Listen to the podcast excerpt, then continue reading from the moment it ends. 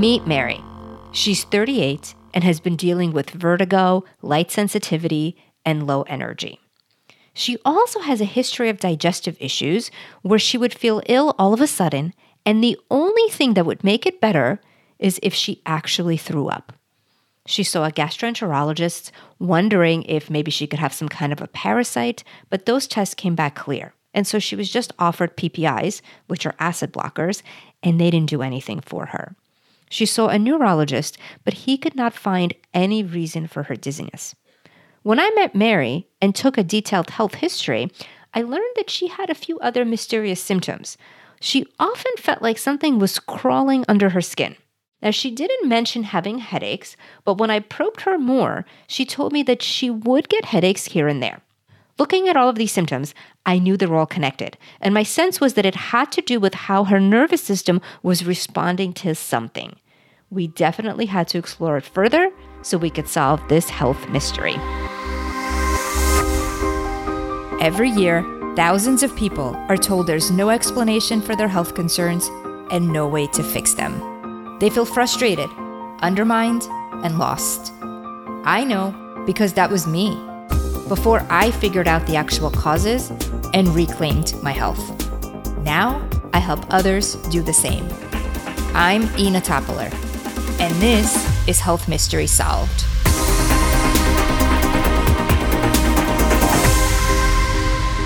We just heard about Mary and her symptoms of light sensitivity, vertigo, and digestive issues.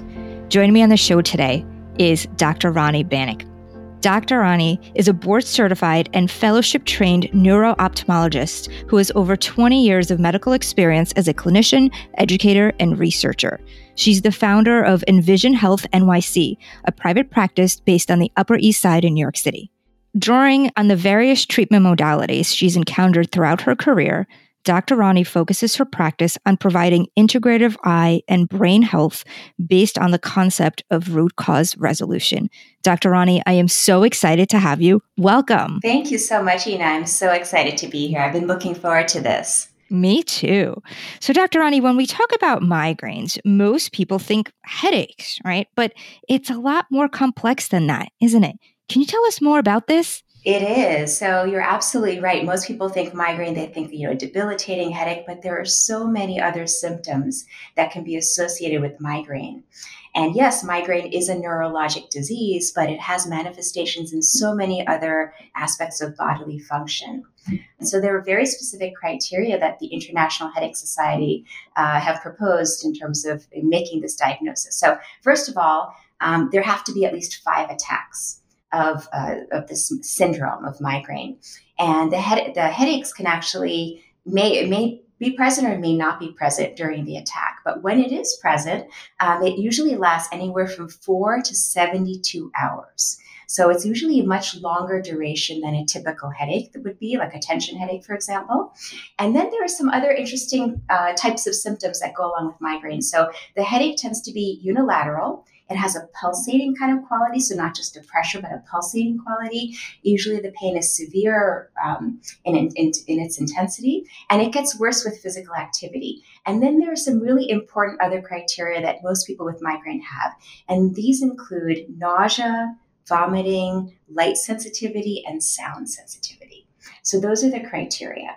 But in addition to that, there can be so many other symptoms, as I was saying. So dizziness, vertigo, GI issues. So some people get uh, cramps, they get bloating, uh, they can even have diarrhea. Um, frequent urination, sweating. These are all uh, migraine related symptoms people can have, as well as the many visual symptoms that they can have that I, I tend to see patients for. So it's a very complex phenomenon um, and many different manifestations, and every person is different. And it's so interesting because, you know, like we were saying, most people think migraine is a headache. I think it's so interesting to know that it's all of these other things. And in some situations, the headache may not even be present.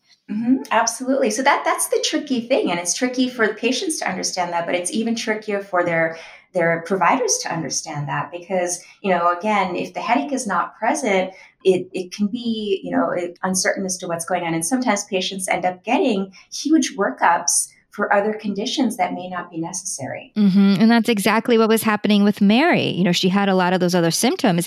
A headache is something that she didn't really mention. Once I probed her and we talked about it, she said, Oh, yeah, I get that once in a while, but it wasn't one of her main symptoms. So she ended up going to so many different doctors and getting all of these workups without really any resolution. I see that so often. Yeah. So, how common is migraine syndrome in the American population? It is an epidemic. I mean, it is so common. So it's estimated that one in 10 people have migraine, and about 11% of the world's population has migraine. So if you think of the US alone, uh, with the population in the US being about 330 million, so that's over 33 million people in the US have some form of migraine, and um, uh, it tends to affect women more, much more often than men. So it's about a three to one ratio.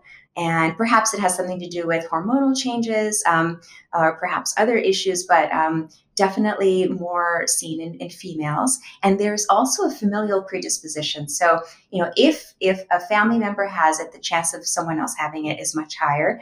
And also, um, in terms of um, children, if a parent has migraine, the child's chance of getting migraine is 50%.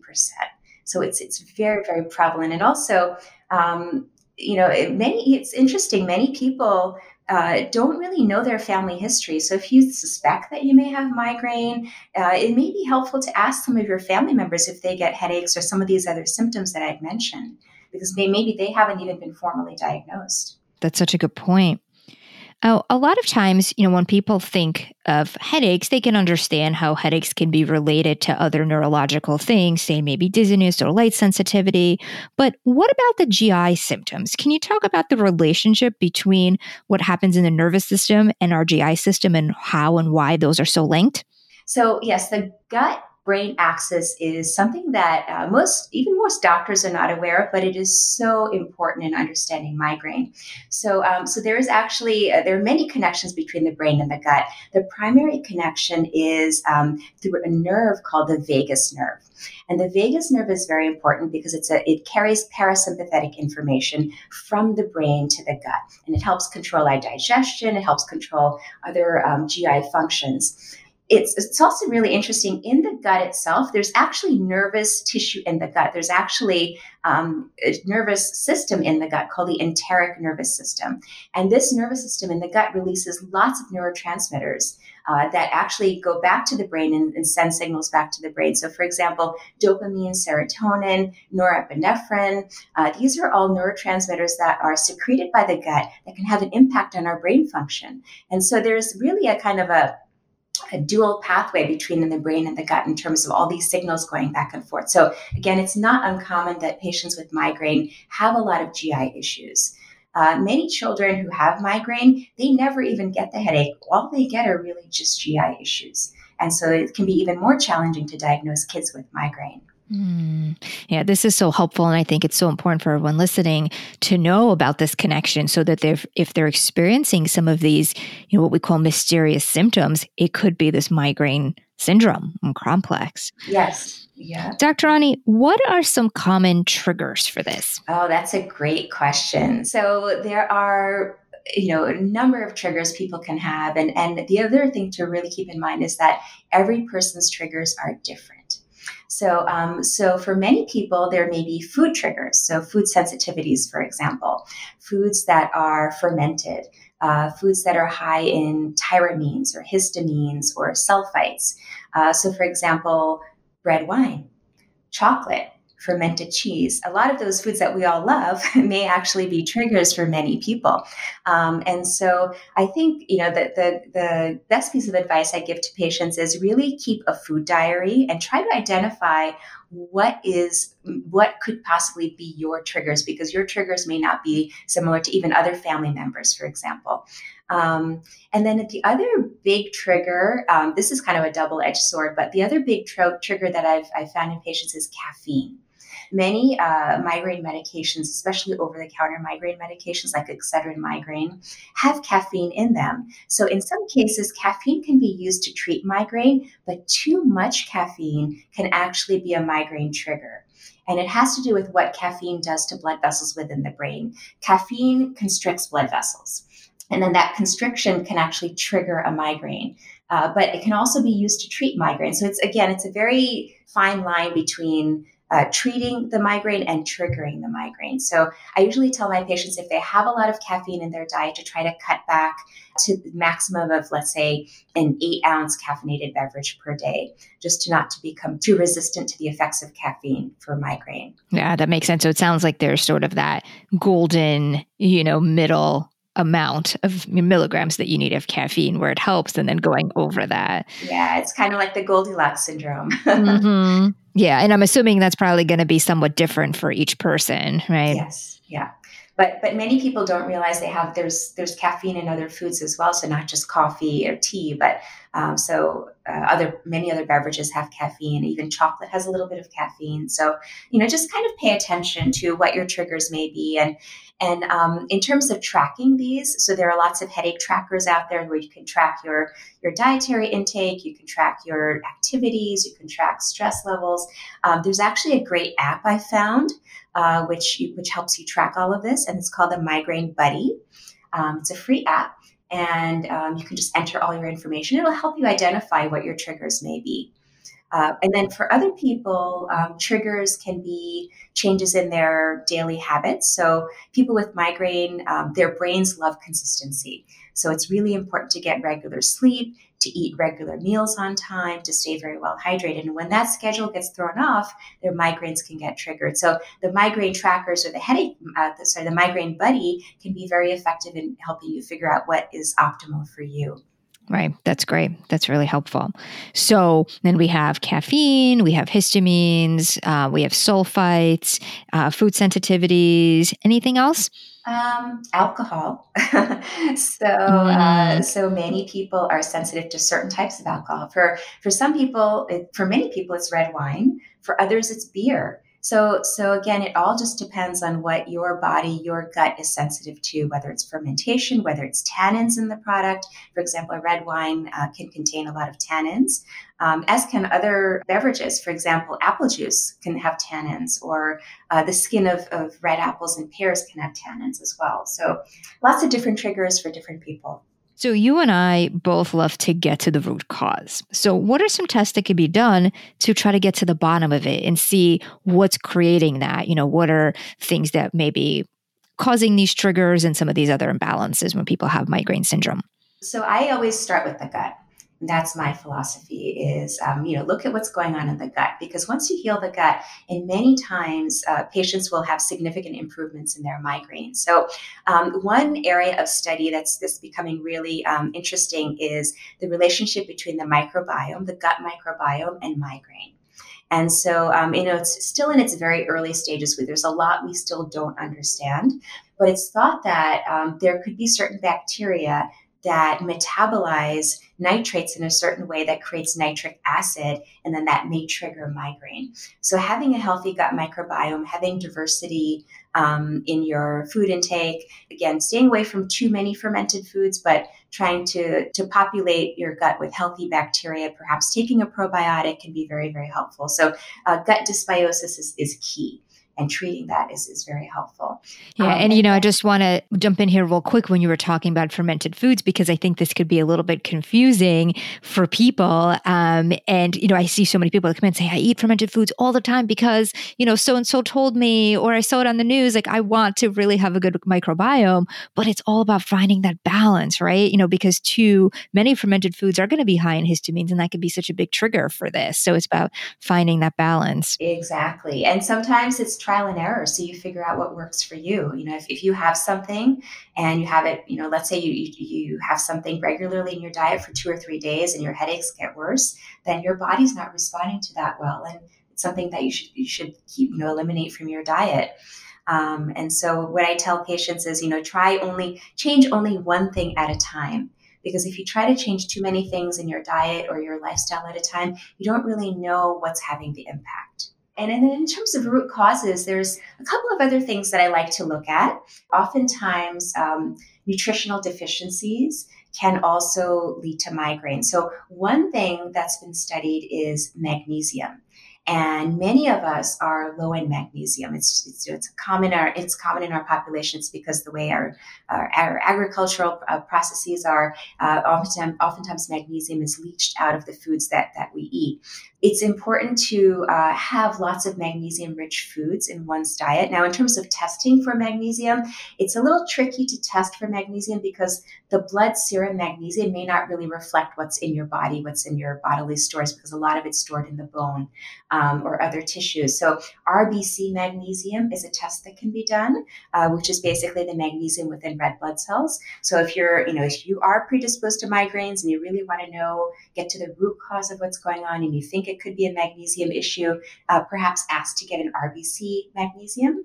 Other uh, issues with processing, not necessarily nutritional deficiency, but perhaps uh, metabolic um, deficiency in terms of processing certain vitamins. So, uh, for example, the MTHFR mutation.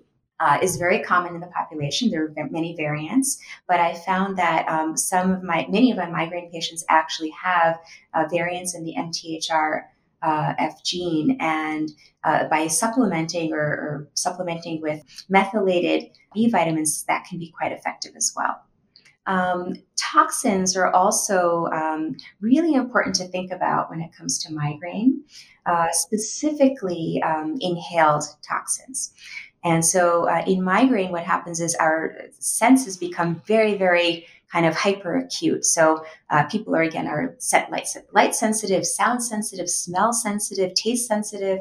So it's important to really think about what's in your environment. Now, this is something that you know it's not been studied, but I, I definitely ask my patients about is mold. Uh, had, had, could they have exposure to mold? Could they have mold toxicity? Uh, because if if so, and if, if someone's having regular migraines or frequent migraines, it may be important to, to get that assessed and treated. Yeah, mold's definitely such a biggie. Um, we actually did a whole episode on this with Evan Brand. We got into a lot of the nitty gritty because there is so much to it, but it could really, really make a big difference in your health for sure. And then once people find the root causes. And obviously as you were saying they're going to be different for every individual. You know as they're looking for it are there specific tests that you um, recommend or are there things that they can ask their doctor to run to be able to get to the bottom of it? I know you mentioned the rbc magnesium uh, but in terms of gut stuff or mold stuff anything that you would recommend for that? Yeah absolutely I just want to emphasize it is really important to not to diagnose yourself with migraine, but to actually see a doctor and to get the proper diagnosis. Because occasionally um, on the exam, there may be something that your doctor picks up that may point to something else. And so that may mean that, oh, perhaps we should go down a, different avenue. Maybe we need to do an MRI. Maybe we need to do some other testing. So it is important to at least check up with your doctor first to make sure it's not something else. And and then if it is migraine, sometimes what I do is, um, in addition to the RBC magnesium and then the MTHFR, um, I will also order a food sensitivity panel, not an IgE, but an IgG panel.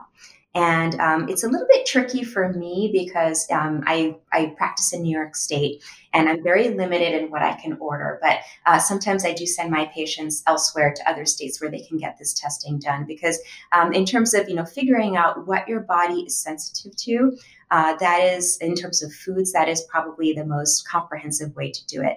Um, Inna, I don't know whether you've had any experience um, with your migraine clients and patients uh, with food sensitivities, but I find it very helpful.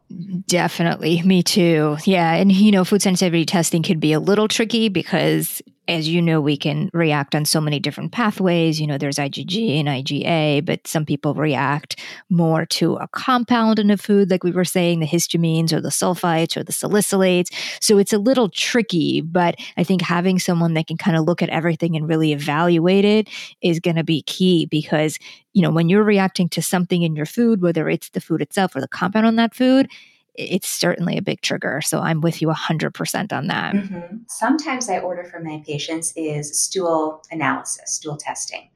Um, and just just to kind of get a sense of whether there is gut dysbiosis or not. And again, this is a very early area of um, investigation in, in, scient- in, scientific studies in terms of the relationship between the gut microbiome and migraine. But um, occasionally, and especially people with chronic migraine or migraine that's not um, responding to, to treatment, uh, it may be helpful as well. Yeah, the microbiome just has so much to do with you know everything in health, so it would make sense that there's a correlation with migraine for sure. Now, what about some traditional approaches? You know, if someone is diagnosed with migraine, and you know, let's say that you know they may have gone to just a very conventional doctor, are there specific medications that are used, or are there any other approaches that someone would you know perhaps may have had conventionally? the experience most patients get is when they go to a conventional doctor is to leave with a prescription in hand and that is kind of a knee-jerk reaction uh, that that most doctors will will give the patient a prescription. And some of these medications are they've been around a long time. They're relatively safe, but they can have many side effects. Uh, many migraine treatments are are in the class of either uh, blood pressure medications. Some of them are anti seizure medications. Some of them are antidepressants. Uh, those are the typical classes used. Now, there are some newer classes of treatments that are that are they've come on the market in the past couple of years. They um, they're in this class of CGRP inhibitors, and CGRP stands for calcitonin gene related peptide, which is thought to be um, play a major role in migraine. These are really biologic agents Currently, they're injectables, and there are some oral formulations that are coming on the market pretty soon, but most of them are injections given uh, once or twice a month. Um, and they have been shown to improve migraine uh, to a certain amount, but my approach really is to try to uh, steer clear of uh, medications that can cause other side effects and really to try to approach it more in a functional way um, to get to the root cause and deal with that rather than to just to try to mask the symptoms with a painkiller type of medication or, or, some other medication. So yeah and with this um, the biologic that you were just talking about i have a very good friend that was on that and she actually had a lot of side effects and once she got off it takes you know three to five months, I think, for that to completely come out of your system. It does. You know, it did help the headaches, but it really created a lot of other issues and even potential autoimmunity for her. Absolutely. Biologics, even though it's been tested and proven safe enough for FDA approval, you know, there can be other side effects.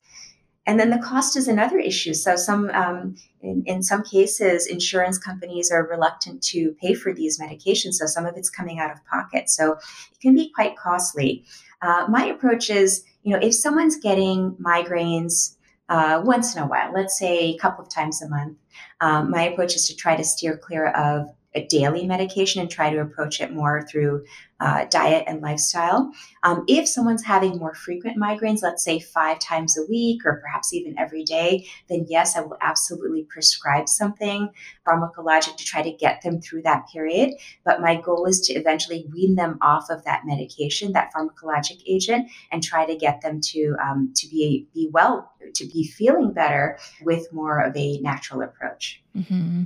Yeah. And so, what are some of those natural approaches? I mean, I understand that a lot of it is going to depend on some of the sensitivities people will have or some imbalances, but what are some common things that tend to work?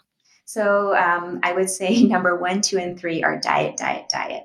Uh, so I usually start my patients off with the traditional elimination diet, just to kind of take away a lot of those pro-inflammatory foods, um, and and just then to slowly reintroduce them to see what may be triggering the issue. So to almost to kind of wipe the slate clean and start fresh.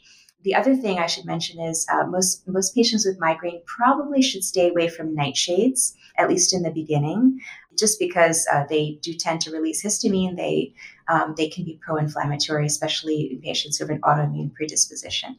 Um, then after the elimination diet, um, if someone has figured out, oh, this is my trigger and this is my only trigger, and, and you know I'm doing much better, then they can pretty much go back to their normal diet. But if not, I usually transition them to something that um, is known as the mitochondrial diet.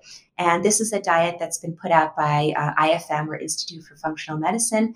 Uh, it has 12 therapeutic foods that are great for brain health.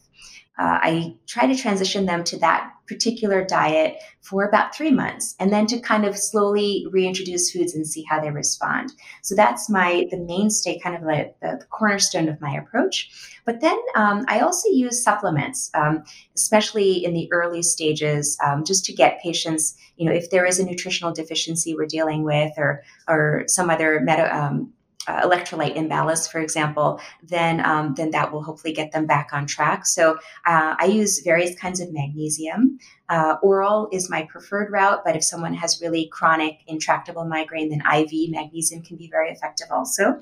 And with magnesium, there's so many different types of magnesium. We have glycinate and citrate and oxide and threonate. What are some of your favorites for migraine? Great question. Yeah, I love this question. So, so it's important to to think of magnesium in kind of two buckets. There are the magnesium salts, and then there are the chelated magnesiums. So the salts, for example, are um, oxide, malate, citrate, sulfate, um, and chloride. And then the chelated forms are the glycinate, threonate, as well as glucuronate, and then uh, aspartate. Um, so I actually prefer the chelated forms because the chelated forms helps the magnesium get absorbed in not only into the bloodstream but also into the brain better because not the salts really don't get into the brain very well. They're great for certain GI issues but not great for brain health. So I prefer either the threonate or um, glycinate.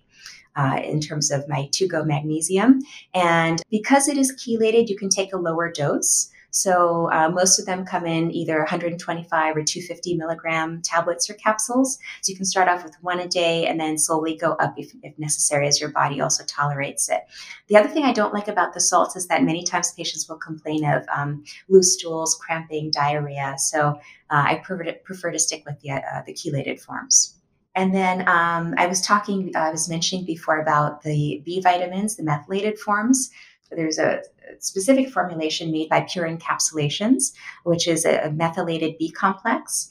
Um, with PQQ. And so that actually uh, is pretty comprehensive in terms of what it contains. So I usually combine the magnesium with that B complex um, as just, as just to start with. What about CoQ10? Do you do much with that? Yeah, so in terms of actual scientific data, um, there isn't any conclusive evidence that CoQ10 is very helpful. And I think, you know, if you really think about the structure of coenzyme Q10, so it's it's a natural antioxidant within our bodies. It's a very, very long molecule. I think it's about 20 or 22 carbons long. And so when it's taken orally, it may not necessarily be getting into the bloodstream and being being absorbed by our bodies the way we would like it to. So um, rather than taking CoQ10, I actually like um, there's uh, there's some other formulations that are on the market. So there's idebenone, which is a synthetic form of coenzyme Q10. It's slightly shorter and thought to get into the uh, body, get into the bloodstream, and get into the brain uh, easier. But also, there's another formulation I've recently found, which I absolutely love, which is called MitoQ. And so it's a much shorter version of coenzyme Q10. I think it's only eight or 10 carbons long, and it actually gets absorbed into the cell membrane and uh, works in the cell membrane and perhaps gets actually into the cell where it can work uh, as an antioxidant as well. So that's kind of been my more go to uh, supplement rather than straight coenzyme Q10. Um, and I don't know if, you, if you've had any, any experience with it, but the brand is very reputable. And, and um, I know that there are other uh, neurologists out there that also use CoQ10 for other neurologic issues, for example, multiple sclerosis and, and some other autoimmune conditions. So I think it's going to gain a lot of popularity and hopefully uh, be shown in studies going forward to really be of benefit. Mm-hmm. Yeah, absolutely. You know, and there's also ways that people can test. You know, if someone does an organic acid test, they could look at the HMG, and if that level is elevated, you know, that's an indication that levels of CoQ10 are lower in the body. So then, in those cases, it would probably be even more helpful versus people who may not be deficient, and then for them, that might not be one of the main nutrients that would help. Very important point. Melatonin is a wonderful supplement for patients with migraine. Um, you know, many patients with migraine can have sleep disturbances as well, so it helps to stabilize that. But oftentimes, um, a dose of either two to anywhere from two to four milligrams a day of melatonin can really make a big difference in patients with migraine. Mm, interesting. And how do you feel about melatonin in someone who's younger, say, you know, under 45 or under 50? I would start off with a very low dose um, and only right before bedtime. You know, every every again, everyone is different in terms of their responsiveness to certain supplements. Um, have you had experiences where patients don't do well in that age group? With melatonin? Uh, well, it's not that they don't do well. I mean, I think if someone you know needs it and can't sleep, it works really, really well. I just think that sometimes people will say that if you give melatonin to someone who is younger, it may stop their own production of melatonin, and then they're going to become more dependent on it. Obviously, that's very controversial, and it's not something that's proven. But I know that that's one of the things that people talk about. But I'm assuming in this case, you know, if let's say you are dependent on something like melatonin, that's probably a better thing to be dependent on than a daily migraine medicine that can cause a lot more side effects, is how I would look at it. Yeah, yeah, that that's been my philosophy is um you know, just if you are going to take a supplement, try to keep it low. And the other thing I tend to do is I don't keep my patients on supplements um, indefinitely. So I usually tell them, okay, this is going to be a three month course initially, and then we will try to wean you off and see how you do.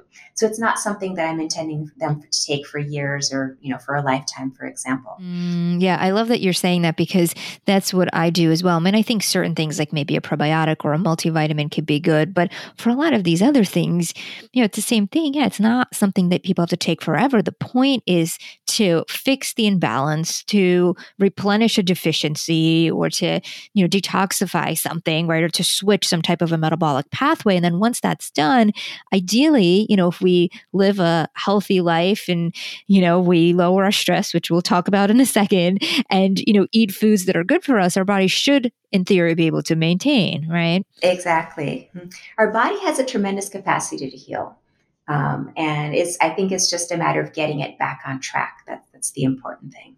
So once you get it back on track, then and then you maintain those healthy habits, hopefully it will, you know, stay in a steady state and not cause issues. Yeah, for sure. And I think this notion that the body has the ability to heal. I think we all know that and we talk about that, but I think we also often forget that. And I think in the functional medicine space and for people that, you know, have gone through different integrative practitioners and, you know, have looked at a lot of that, sometimes what happens is even in those situations, people can forget that the body can heal because then, you know, we get really excited that we have these supplements and we have all these things and it's great. And obviously, as a nutritionist, I love supplements. But at the end of the day, you know, sometimes I think we can even use those as you know symptom relief or you know kind of get used to that where i think we always have to remember and go back to that point that the body can heal. We just have to give it the tools you know and some tools are short term some tools like stress management you know are going to be more long term uh, so let's talk about that because i know that stress obviously plays a really big role with migraine syndrome. Absolutely. So i would say stress by, is is the elephant in the room when it comes to migraine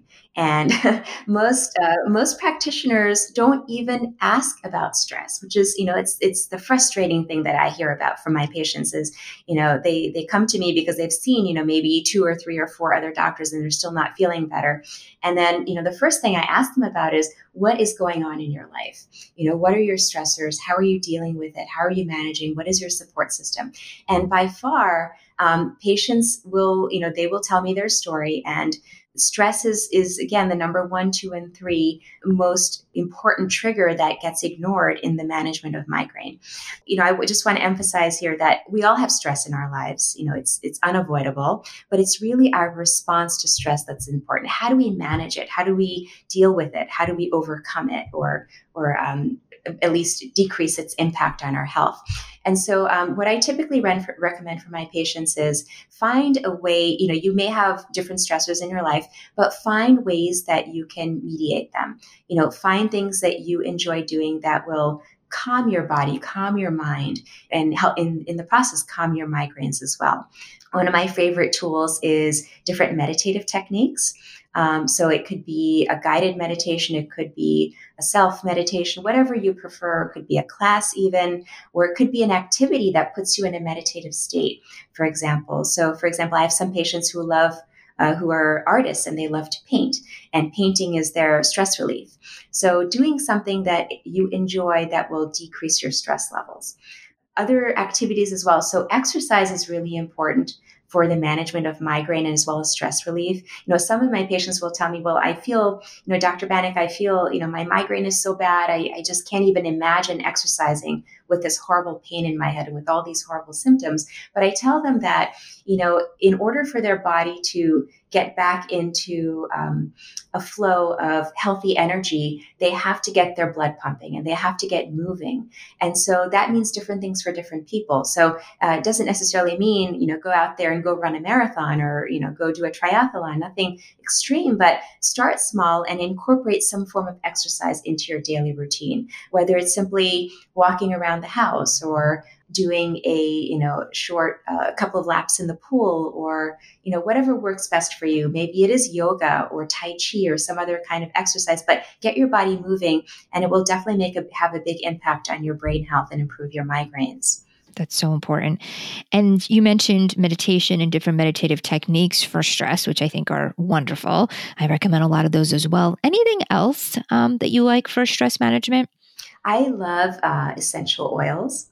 And um, so I use a lot of various uh, kind of combinations of ex- essential oils for my migraine patients. Oh, tell me more. So this is also kind of a balance because some people are sensitive to certain smells. So you have to figure out which, you know, which essential oils may work best for you. But the the the combination I found best is peppermint, lavender, and frankincense.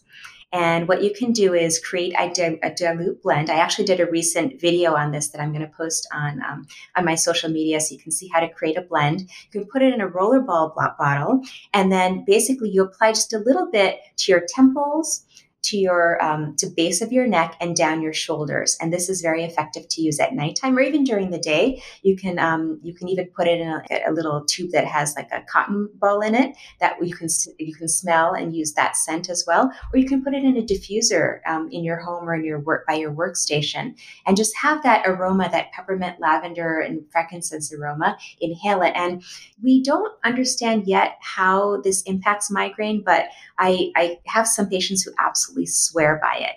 You know, they say, I am addicted to my essential oils because they help me relax, they help me de stress, and they just overall just, you know, put me in a more relaxed mood. So I highly, highly recommend essential oils. Um, not just for migraine patients, actually, for, for many of us uh, for stress relief. Yeah, well, it can have so many positive effects. And, you know, typically they're really, really safe. So, you know, children can use it, adults can use it, almost everyone can use them. Yeah, just make sure it's diluted because uh, some of these oils can be very, very caustic if you put it directly on your skin.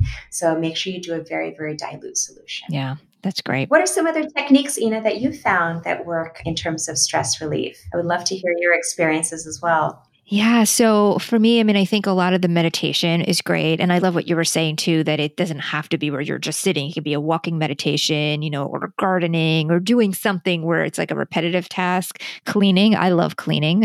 That's a good meditative mm-hmm. thing for me. Um, and, you know, there's a few techniques that I use. One is called TRE, tremor release exercise. So it's a form of tremor to help release energy from your physical body that may store, you know, stress and trauma and things like that. So I use that a lot. Um, I use a lot of mindfulness and visualization.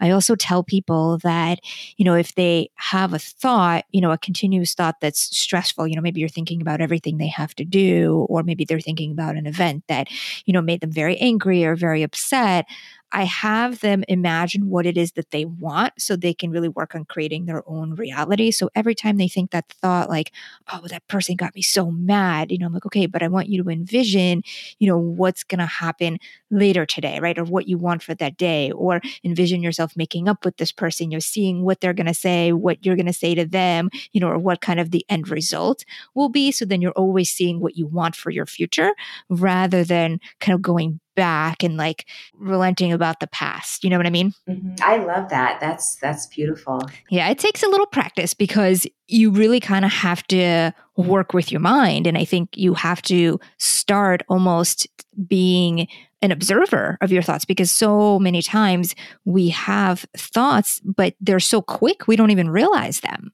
And if you don't realize you're thinking these things that are negative, then they're going to be creating stressors, which are going to be releasing stress chemicals, which are going to be sending messages to your brain that you're in a dangerous place or that there's an emergency going on. And then obviously that's not going to lead to good health overall, you know?